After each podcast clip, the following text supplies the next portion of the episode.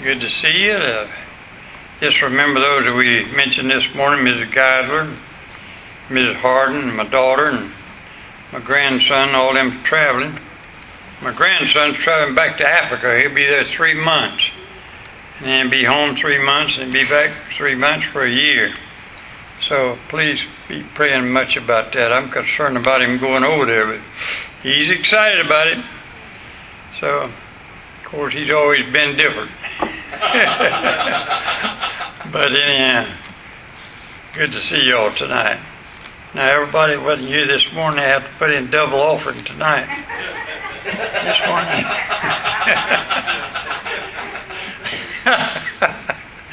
ah, me. I've been excited about the message tonight. If you would please turn your Bibles to Romans chapter 5. I'd like to read the first 11 verses. Romans chapter 5, verse 11. I'll begin reading verse 1. Therefore, being justified by faith, we have peace with God through our Lord Jesus Christ, by whom also we have access by faith into this grace wherein we stand and rejoice in hope of the glory of God. Not only so, but we glory in tribulations also, knowing that tribulation worketh patience, and patience experience, and experience hope. And hope maketh not ashamed, because the love of God is shed abroad in our hearts by the Holy Ghost, which is given unto us. For when we were yet without strength, in due time Christ died for the ungodly. For scarcely for a righteous man will one die. Yet peradventure for a good man some would even dare to die. But God commended his love towards us, in that while we were yet sinners, Christ died for us. Much more then, being now justified by his blood, we shall be saved from wrath through him. For if when we were enemies, we were reconciled to God by the death of his Son, much more being reconciled, we shall be saved by his life. Not only so, we also joy in God through our Lord Jesus Christ, by whom we have now received the atonement. Pray with me, please. Heavenly Father, I pray tonight that you'll bless everyone that's come. We pray, Lord, you'll bless those that's listened tonight. Lord, you've been so good to us. And Father, I pray you'll continue to watch over and keep us watch over this election, how the president that you would have in there, but help us to keep our commitments and vote ourselves now. In Jesus' name we pray.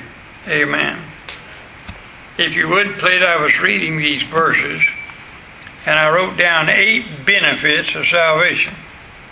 There is more to salvation than just missing hell. There's great things that God gives us in this word salvation. And many people today are speaking a great deal of money, trying to attain the things that are present benefits in this life. I don't know about y'all, but I get a phone call just about every day wanting to insure my car. And I keep telling them every day, you don't know me because you can't even say my name.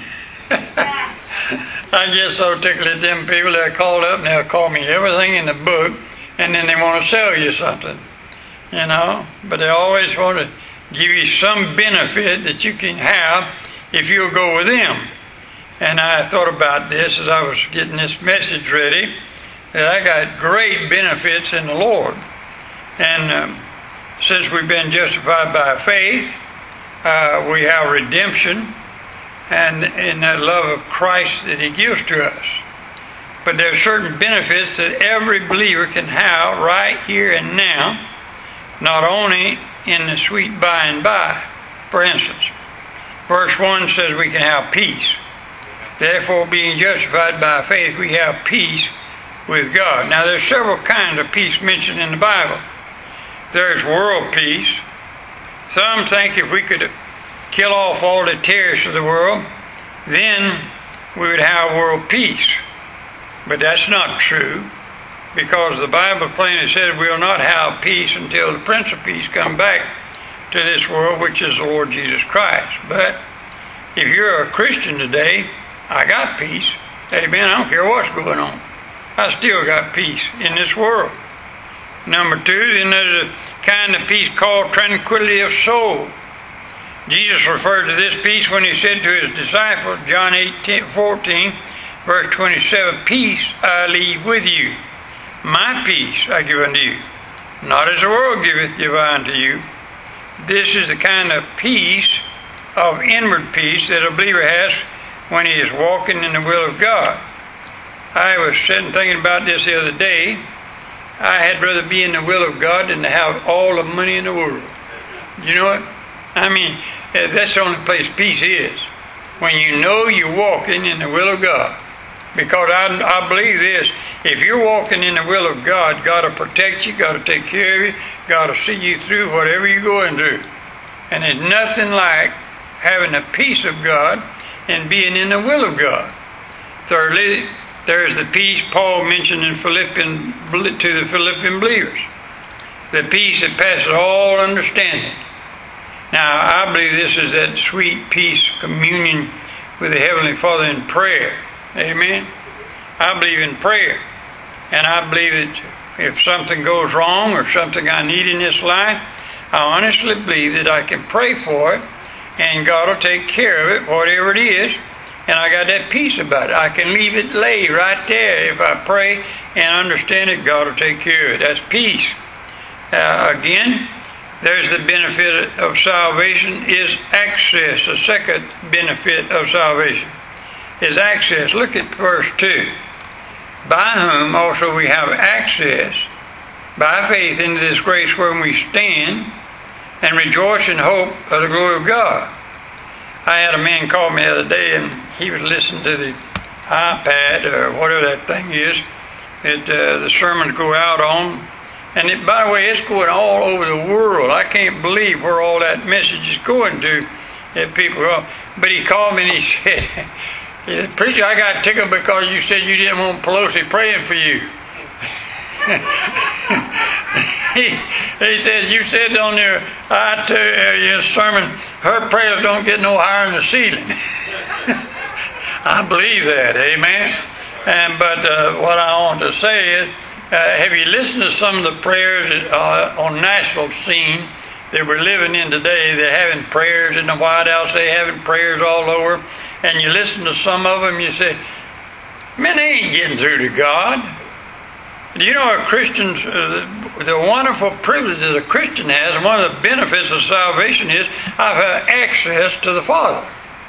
I can pray to my Heavenly Father and know that He'll hear me. And only a Christian has that. And I marvel at the lost world trying to pray to God. It's so silly, some of the things. And, and by the way, most of them now, they won't allow you to pray in Jesus' name. Well, that tells me right there they ain't going nowhere then because Jesus plainly said that you get your prayers answered if you pray in Jesus' name. And if I can't use Jesus' name, what's the use to pray then? Amen? But I have peace and I have the wonderful privilege of knowing that I have peace with God and I can pray to God and I have a benefit of access to God. And then the third one, third benefit of salvation is hope. Look at verse 2 again.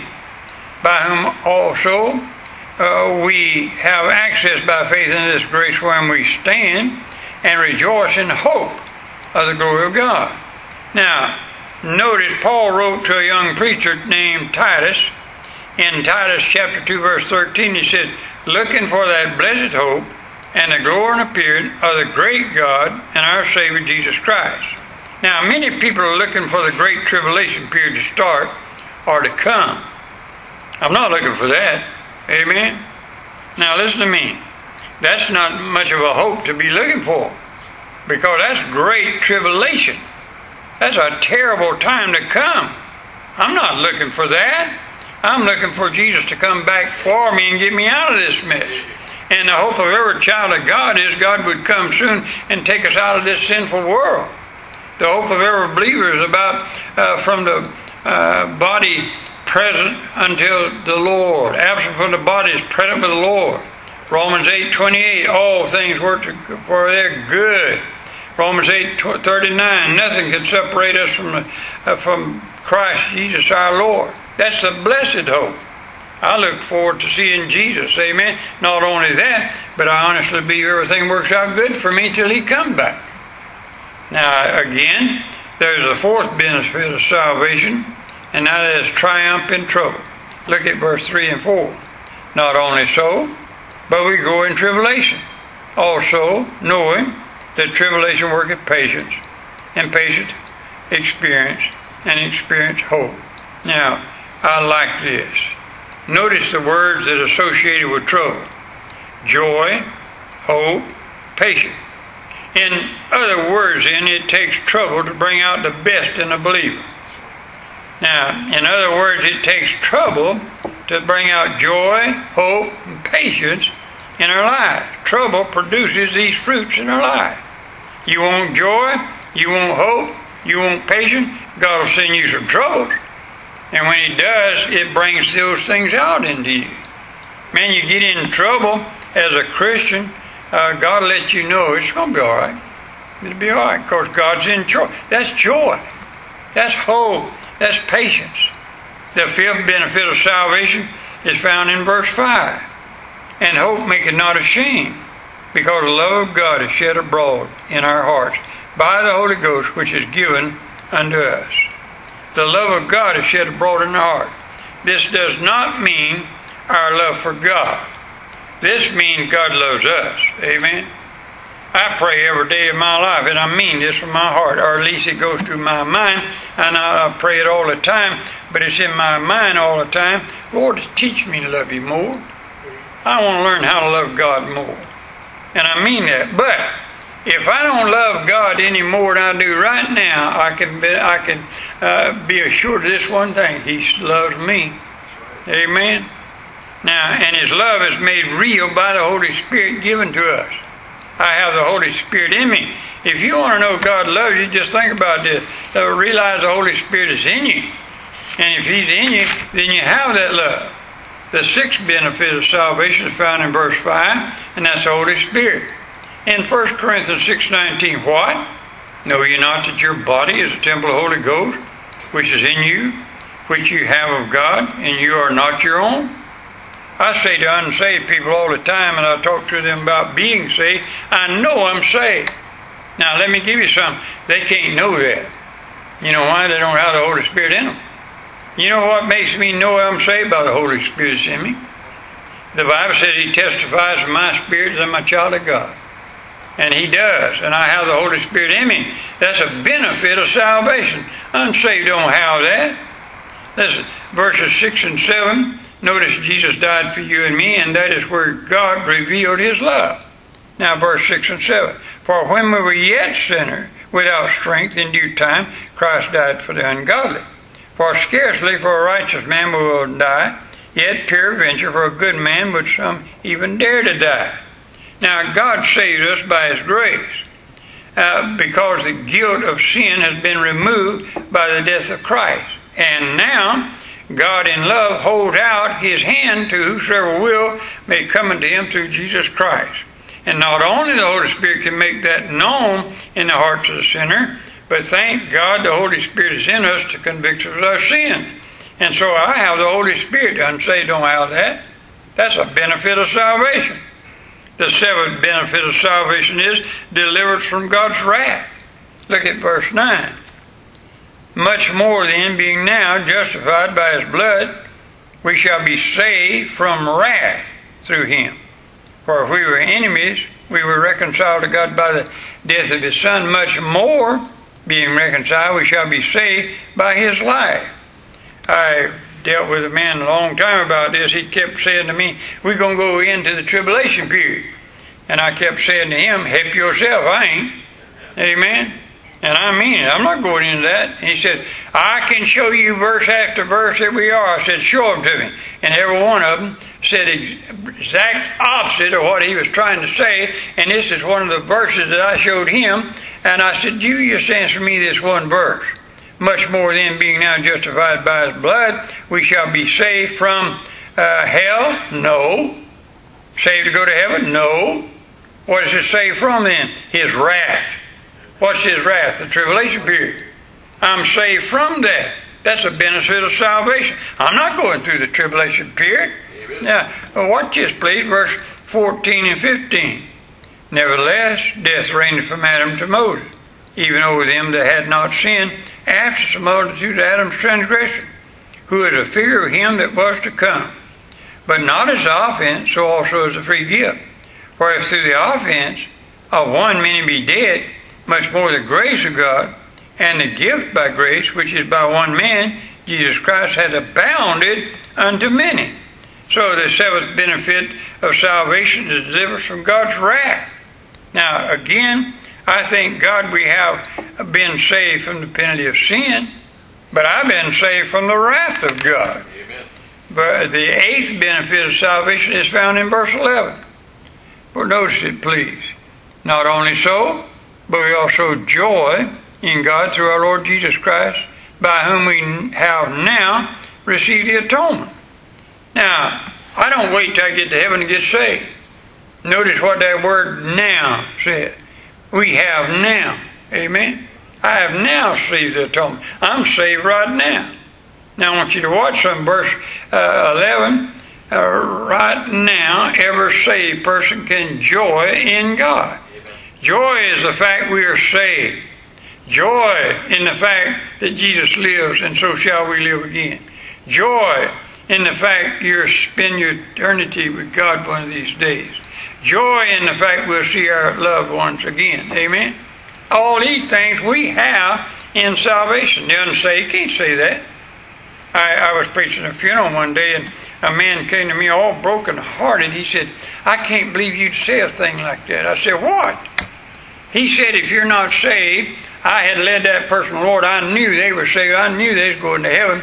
I said, You better keep this in mind. If you're not saved today, you better get saved if you ever have a hope of seeing your loved one again. Because if you're not saved, you'll never see them again except the great white throne judgment where God will call them back up and then turn around and send them right back to hell. And so you better get this straight. The unsaved has no hope of ever seeing their saved loved ones again. And so God says to you and I, that's a benefit of salvation. Do you know I'm going to see my mom and daddy again? I'm going to see my little grandbaby again. I'm going to see everyone that I've known in this earth that's saved, born again by God's grace. I'm going to see them again. Amen. In verse 11, God Himself is the ground and object of the believer's joy. Psalms 35, verse 9. And my soul shall be joyful in the Lord. It shall rejoice in His salvation. I said this to a man one day. I, he was talking about he's got to hold out to the end. And he has something to do with his salvation. He said, I got to work out my salvation. I got to work my salvation. I said, buddy, if you are saved by what you're doing, you're going to be lost by what you're doing. I'm not saved by what I'm doing. I'm saved what Jesus did for me. Salvation has nothing to do with me. It has to do with what God has done for me. Notice something. Don't forget the words in the Bible means everything. And my soul shall re- be joyful in the Lord. It shall rejoice in His salvation, not yours. Your salvation is God's salvation. Amen. I'm saved. That's a fact. That belongs to me in a sense. But in another sense, my salvation is God's salvation. He's the one that done the work.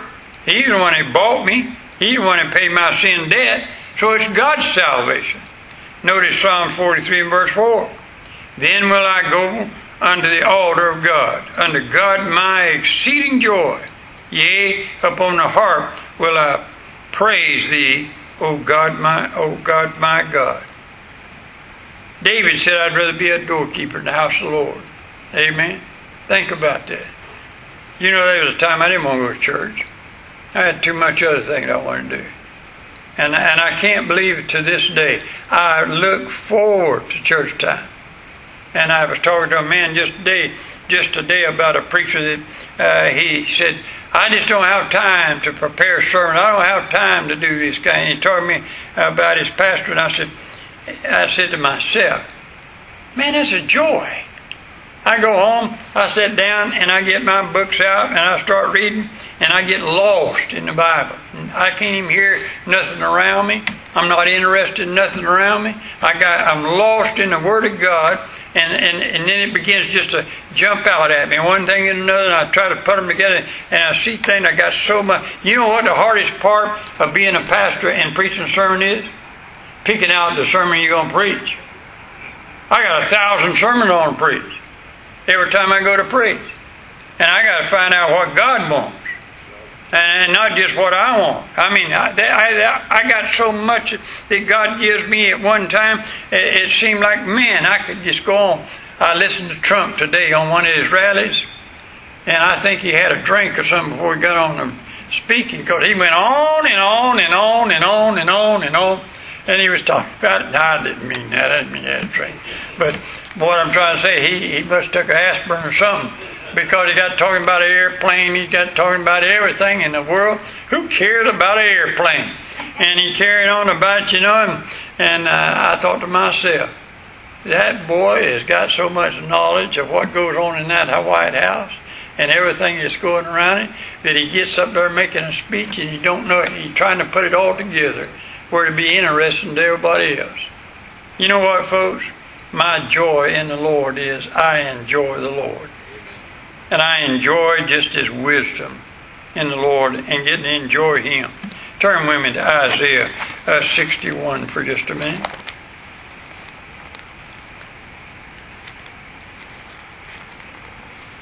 Book of Isaiah 61 for just a second. I want to read you just a verse. Isaiah 61 in verse 10. I will greatly rejoice in the Lord.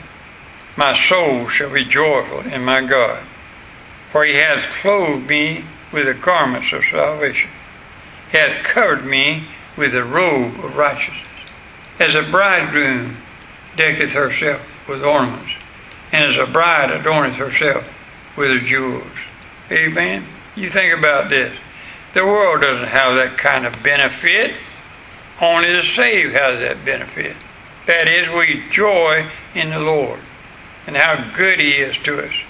And you think about this one day. You know what this verse tells me? One of these days, I'm going to put on the righteousness of God. Amen. No more sin. No more consequences of sin. I'm going to have the righteousness of God. I'm robed in the righteousness of God. And I, that's one of the benefits of salvation. An unsaved person don't have that. I was reading and studying, trying to get a sermon uh, about being saved and what the unsaved doesn't have and the saved person has. And just thinking about it the other day, and, and man, there's so much.